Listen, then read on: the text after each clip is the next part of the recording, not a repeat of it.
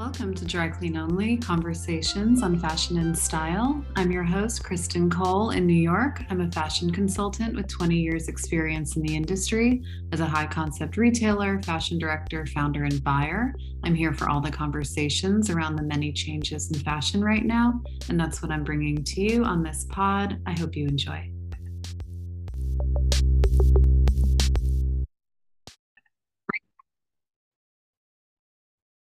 Okay, so today, this is episode number 19, where I have the pleasure of speaking with one of my favorite designers, Maria Cornejo, founder and creative director of Zero Plus Maria Cornejo, the cult favorite ready-wear line appreciated by creative and highly independent women around the world, worn by many icons, notably Michelle Obama and Simone Leigh, whose work I recently saw at the Venice Biennale and have still not recovered from. I just love the highly independent and creative spirit of this brand and have carried the line at a number of my previous stores. My first store in LA on Melrose Place, on Melrose Ave, was right behind the Zero Maria Cornejo Melrose Place boutique. And I've been a fan ever since. If you've never been to her uh, Bleecker Street store in NoHo in New York City, uh, it's definitely worth a visit. In today's episode, Maria and I discuss the evolution of her creative process, design community, staying power, effortless dressing, and her core commitment to making women feel better about themselves, which really comes through in the clothes. Uh, before we get to the interview, a few things on the fashion and culture front.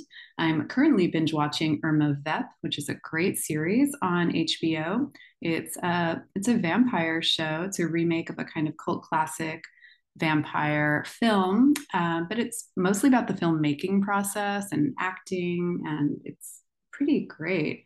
Alicia Vikander is in the starring role, and it's worth watching alone for her wardrobe, designed by Nicolas Ghesquiere. Especially the black velvet cat suit that she wears throughout is pretty incredible. Thurston Moore did the music, so yeah, it's overall a really good watch. Uh, Victoria's Secret documentary is out, Angels and Demons. It's on Hulu and it's also worth a watch. It's fairly shocking and scandalous. Uh, but for me, I was also just stunned by the volume of business they were doing at their peak. Uh, if you need any last minute beach reads for the summer, I just finished The Candy House, which is a highly creative and rewarding second novel from Jennifer Egan. It's such a fun read. It's super clever and heartbreaking and really a lovely escape from our current reality. Uh, Jennifer Egan's first novel, A Visit from the Goon Squad, is also really good. Uh, on the fashion front, I'm reading Anna, um, the Anna biography by Amy Odell. It's really interesting. And um, yeah, I'm really enjoying reading this. Um, I'm also reading Worn by Sofi Thanhauser a people's history of clothing. This is far more dense. Um, it's really fascinating. It's about clothing and cloth and fiber and origin. And here's a quote from Worn Dressing is an individual act, uh, but it's also a deeply social one. Clothing is not merely a demonstration of our relations to one another, it's a crystallization of these relationships. It's not just surprising then that myths and stories about cloth and clothing are a place where people grapple with what ought to be their correct relationship with one another with ethics.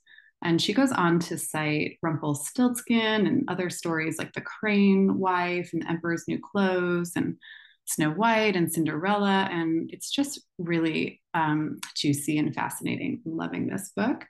Uh, and like everyone else, I'm listening to Beyonce's new Renaissance album, which is really wonderful and fun, and the new Maggie Rogers album, Surrender. Uh, Lyst has recently put out, Lyst, the retail giant, has recently put out their list of, uh, I guess, top 20 hottest brands. And these metrics are based on demand and searches. Uh, starting at the top, number one is Gucci, then Balenciaga, Prada, Valentino, Louis Vuitton, Dior, Miu Miu, Fendi, Diesel, back up there, Burberry, Versace, Nike, Adidas, uh, Loewe, Dolce, Saint Laurent, uh, Bottega, Moncler, Off White, and Jacquemus. So I thought that was kind of interesting, and I love reading that. Um, Another interesting news story I just read on Vogue: uh, Jane Fonda has teamed up with fast fashion giant H and M uh, for a movewear collection, which is so interesting just because she's so you know deeply committed to climate activism and she founded fire drill fridays and you know does does a ton of advocacy around the crisis so um, we'll see what's happening there i think that's super interesting and maybe there's um, some serious commitments being made to rethinking that business um, and last but not least before i get to the interview i need to apologize about the sound quality um, I'm the worst. It's mostly me. Um, we recorded the interview a few days after Roe was overturned. Maria was on her phone. I'm just catching up publishing because I've been doing a little traveling this summer. Um, and yeah, the sound quality is a little spotty today. So my apologies. I will continue to get better. Thank you for your patience. And now on to my interview with the lovely Maria Cornejo.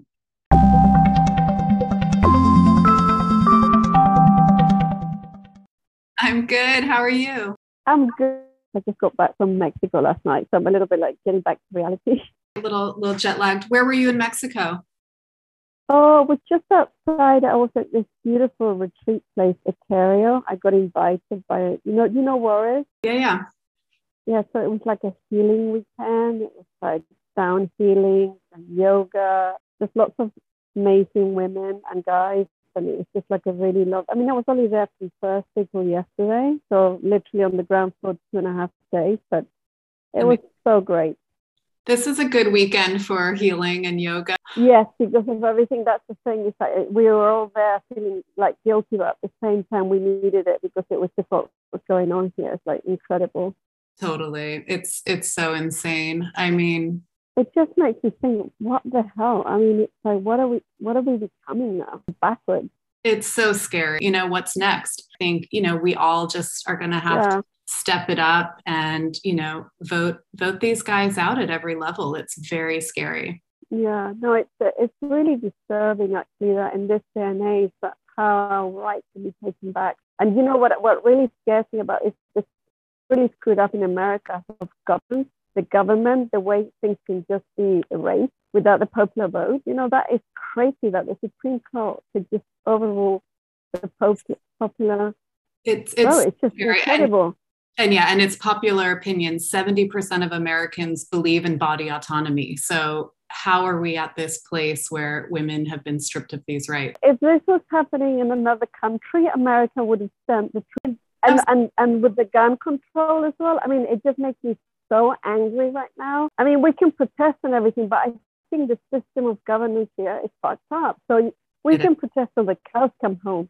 But until the gut it changes, I mean, it's just ridiculous. I mean, I feel like we're traumatized. And we went through four years of Trump before that the election, and now we're going to another election cycle, and it's a trauma again.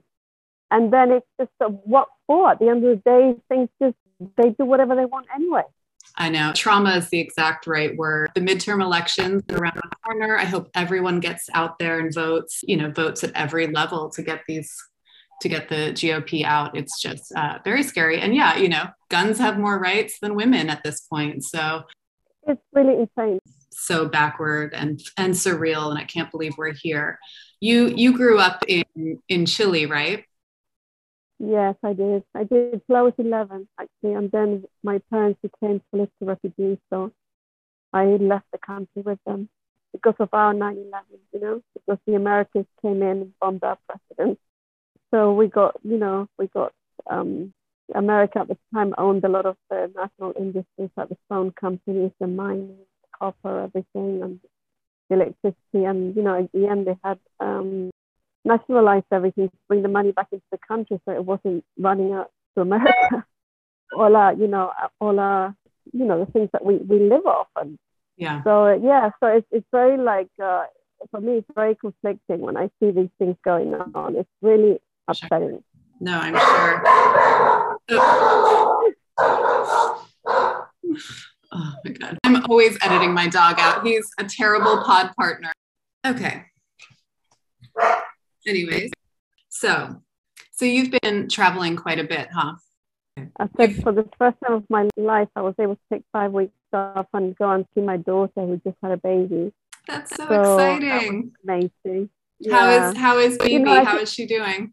She's doing great. She's a great mama, and um, you know, we thought the baby was coming out. He did in, in the end, but I gave a chance to be with her quietly for two weeks before he came. And that's so nice. Oh my gosh, little baby boy. There's nothing better. Love that time. Yeah.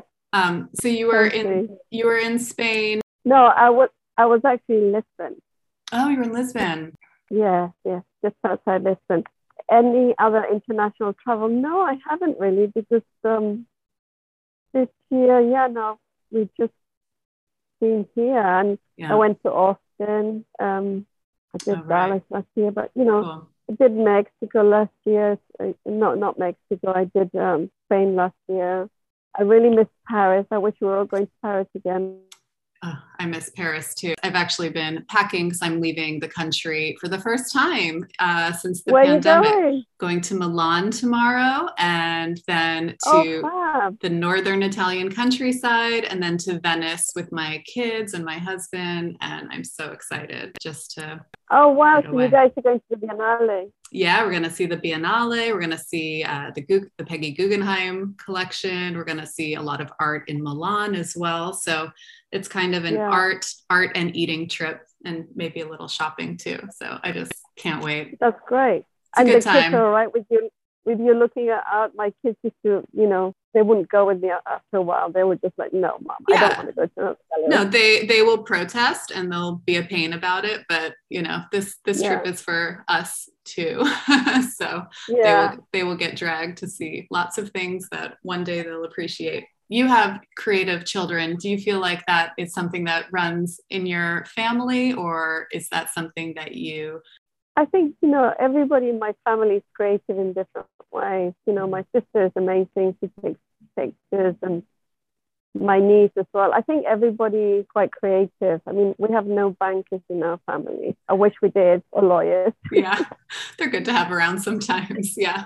Uh, I keep thinking we need somebody to have like a proper job, you know, yeah. like let's, let's pray. yeah, I'm pushing my kids but, uh, into into medicine. I'm like, we always need mm, doctors. It's not gonna work. My son did economics, and now I think he's going into like more creative. Very nice. So yeah, I think everybody in the family is sort of pretty creative, which yeah. is nice. Well, I love Bibi's photography. You know, I, I shot with her once with Jane Mosley as the model. And yeah, she just produced gorgeous photos. I think she has a really good eye. Yeah, she's, she's um she's incredible because she has a I, I feel like she's very edited what she gets from me, like very minimal. Mm-hmm. And then she's super creative like her dad. Yeah. Yeah, I can see you that. Know? I can see both of your influence in her work. But now she's made it her own. I mean, so in, yeah, in the beginning, I think you could really see it, but now she's really doing her thing, and it's so, I'm so proud of her. That's cool. So, Zero Maria Cornejo, where did you come up with the name Zero? Uh, for me, I came up with the name Zero because um, after, you know, I wasn't going to get back into fashion. I was mm. over it. So I when I moved to New York and I just had a baby, and I remember I got this space and I was going to do um, a creative space where I would host like a gallery type space that I would make cushions and yeah. have friends show their work and Mark yeah. was going to curate with me and have yeah. invite friends to show their stuff and not like a not like a gallery because I'm not a curator but it was Love that. You should still do that. Well, I used to do that a lot in the beginning, you know, be- before my business partner got involved. I used yeah. to host a lot of friends and stuff and yeah. artists and, and, you know, like Susan Cianciolo, I did something with. I did uh, just different things like Vicky Bartlett and yeah. Different, you know, like Amy Sue, she did all these installations and it was so much fun. I used to have so much fun with it. You've developed a very refined luxurious collection but i know you got your start kind of as as a cool girl as one of those you know creatives who was really on the scene in in downtown new york early on yeah and you know the thing for me was also i just had a baby and and um, i think joey was like eight months old my dad was dying of cancer and mm. so for a year the space just sat empty and then I really wanted to create something that, you know, after I get pretty disillusioned the whole fashion business on wholesale and everything. Yeah. I just wanted to have something that was made there, sold there, yeah. and just be taken at face value. And also calling it zero meant that it was not about me, but it was something new, people would just take it face value. And they would discover something new that would touch them in some way, shape, or form. And so I started, you know, creating things, you know, from very basic geometric forms and just figuring out how that would drape on individual women's bodies. And I also had an idea at the time of doing like the sizing, like it was going to be like names like voluptuous, like oh, I love that, lovely. You know, I didn't want, I didn't like yeah. the idea of sizing per se because you know, women yeah. we're all constantly changing sizes. Very, it's very restrictive to actually have sizes, and it's also quite shaming because if people go up a size to something that you're really you feel bad. I really yeah. For me, it was always about making women feel better about themselves because as a mom and as a creative person, I didn't want to look like the average mom wearing like mom jeans and whatever. I still yeah. wanted to feel, you know, um, have clothes that were interesting. And yes. Are you a draper or a sketcher? Where do you start? It's a combination. You know, now I do basic chicken scratches. I used to do more draping in the beginning. Uh, but now, since there's such an archive of shapes and things that, you know, we're constantly taking things at the beginning of something from somewhere else and evolve into something else. So no, I don't really drape anymore. I mean, my uh, design director, Lauren, she drapes a bit, but I don't. I mean, I feel like I've designed so many things that I sort of like, um, there's always like an evolution. And, yeah. you know, sometimes I do like, like what I call like little tiny chicken scratches, and then they they evolve into something. There's a conversation, and then they evolve into draping. But mm-hmm. um, yeah, no, it's different. I mean, I, I used to literally also like draw the whole collection on one page, like 10 figures. And now, because of the way that collections evolved, you know, you can't just do one idea over 10 yeah. Yeah. silhouettes. It, it actually has to have tapped in many different areas and different clients. And yeah. so if I don't work like that anymore. It's just as the collection has evolved over the years and the business has evolved, it's sort of changed the way I work. Yeah, that's interesting. How many people do you have on your design team? You have a design director? Well, it's just myself, uh, my design director, Lauren, uh, there's Christine, and we have a couple of freelance people. Cool. But, you know, cool. three, the three of us. And you uh, pointed to the CFDA board of directors a few years ago. How is how's that work been? It's interesting. I mean, you know, to be honest, we meet a couple of times a year, and it's interesting to be included. You know, there's all the grown-ups like Tom Ford or whatever, like Vera Wang, I mean, Norma Kamali, you sort of, I, I remember saying to Steven Kolb, why do you want me on the board? Oh my said, gosh, you're, I'm, I'm you're just as iconic. Give me a break. But you know what I mean? I'm sort of an independent designer. And he said, well, exactly for that. He said, because you're an independent designer, yeah. you managed to stay in business all this time. So you must. You're doing something know, right. No, I was talking to Marysia about that a little too. It's, it's really impressive in this day and age when a company can stay independent. It's difficult.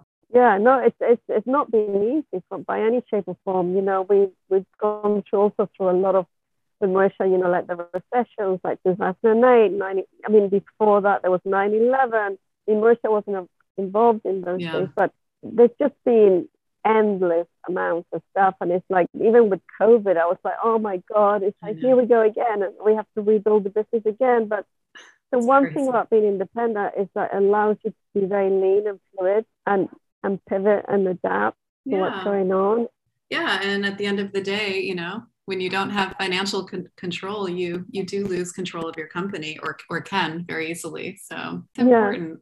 You also are on the I don't know if you're still on this, but the CFDA Sustainability Committee. I know you were a very kind of early adopter of sustainability in fashion, which is of course you know very fashionable now and very critical. I mean, for me, the, the whole sustainability thing came from the fact that I, w- I, I worked for big companies and I realized the amount of waste and yeah. there was. And, yeah. you know, traveling to like China or like Italy and seeing how the factories worked. And, you know, the person of the company at the time that I was working for was quite hard ass. And he was nickel and diming people. Yeah. The company was called Tehen, this French company uh, over a dollar on a spotter. Meanwhile, we were staying in very expensive hotels and flying, you know, business yeah. class. So I to yeah. me, it didn't make sense. I, I just, you know, I, I, I grew up, my parents were socialists. You know, I came mm-hmm. from a, a, very, my mother was an art director, and, you know, I'm very aware of human rights and things. So to me, also having children, it's like, what are we leaving behind? You know, it's I a know. responsibility to be more conscious and, and oh. what we're doing to the world. And I think everything is like cause and effect. And it was just something that I started with. And, and I started by buying, you know, like the leftover stock fabrics. That's how I was making the collection. I used to go to these jobbers and basically buy polo fleece that was left over from Patagonia or something. And then That's awesome. that, you know, maybe Donna Karan had, you know, over sampled, Yeah. you know, like 50, 50 yards of sampling or something. Yeah. And I would just literally just make what I could out of it, would put it in the store and we'd see the reaction and we would make some more. So we were basically making order. Yeah. It, it wasn't, there wasn't placing of orders and stuff. It was very organic. Mhm. And then I worked with Kashiyama and then wholesaling and everything. And then, then it was different. Then it was working with a bigger company and losing control. And to me, you know, it didn't make sense. I mean, they, when they had the, the recession, they pulled out of everybody in the, Interesting. and it was just having to go back to scratch. And that's when Marysia got involved. Uh, when I was about ready to again give up, because Yeah. you know, for me, it's about um, there's a point that I, I, I love being creative, but also there's this, you know, this I don't want to be making things just for the sake of it, Totally. being wasteful. So it's how do you work around those promises, you know?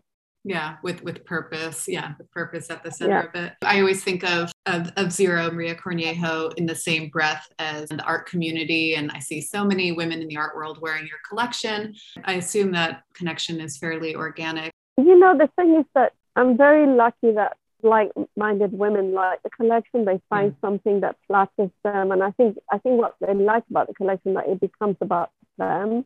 Mhm. and they're creative women and it's not about trends or a season it's more about shape that flatter them so we have you know we i was just really proud because one of our clients Simone Lead, um the, the prize in the Biennale in Venice and Mm. and Amazing. yes it, it looks incredible and then you know we, we just have an amazing clientele of women that have come to the brand through friends and and it's just um it's been very organic and that's that's the beauty of it and i feel Yeah. really blessed that that's the way it's happened because then Yeah. it's like a true connection Yeah, it's not like you're le- lending clothes out to a celebrity or Totally. something they actually wear the clothes in their own way you know and that's Yeah. the same connection that we have with Michelle Obama. You know, she was wearing the clothes before they got elected, but she carried on wearing them afterwards, and then we did special projects with her. But it's it's always very organic. and and I really like that Yeah, Yeah, I think Yeah. because when it's placed, it doesn't last. You know.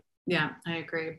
Uh, have you seen? Have you had time to see any good shows or exhibitions lately in New York? No, I haven't seen anything in New York. I am really have really been bad in keeping. You know, to. the thing with me, I have to tell you, when I'm designing, and because we're on so many different collections, I sort of have to have like a clear slate because Mm. my inspiration is usually quite internal. Interesting. So it's more And- kind of from- emotional and instinctive.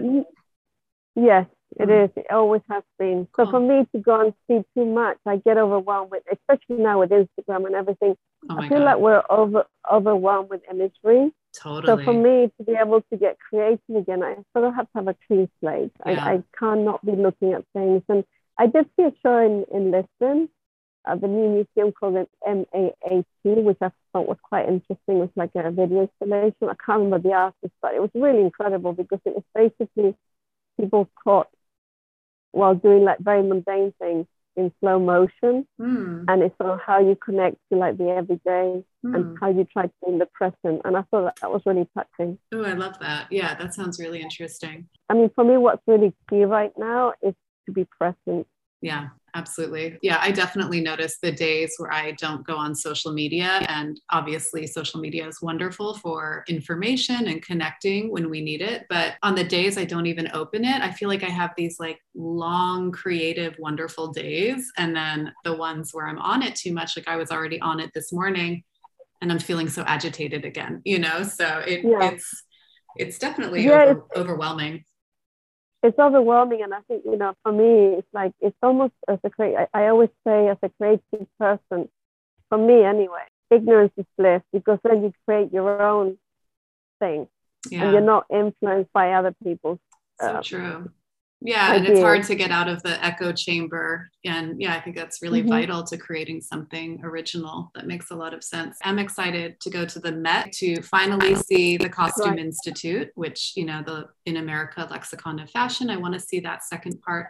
And then Louise Bourgeois has a paintings exhibition. That I definitely want to go and see. Yeah. The thing with me is also because we're working on collections and we're, you know, we're launching things all the time, is that sometimes if I go and see something, I go, oh, I wish you'd done this, or you know, you start getting other ideas. So, so in a way, in order to stay focused, I sort of have to stay pretty clear and not get distracted by noise. And then I go and look at things when I'm, you know, when I'm on holidays or yeah. you know, but not Down, not when I'm working. Downtime. That makes a lot of sense. How has your approach and evolution as a designer changed throughout the years from, you know, when you were in your 20s in London to now?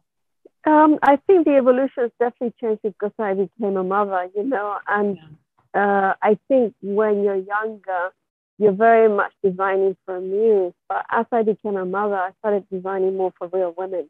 And also, you know, I'm, I'm, a, I, I take, you know, uncomfortable. So, yeah. you know, it's like I have, I've had two fractured feet, so my shoes have to be really comfortable. Yeah. Otherwise, I don't wear them.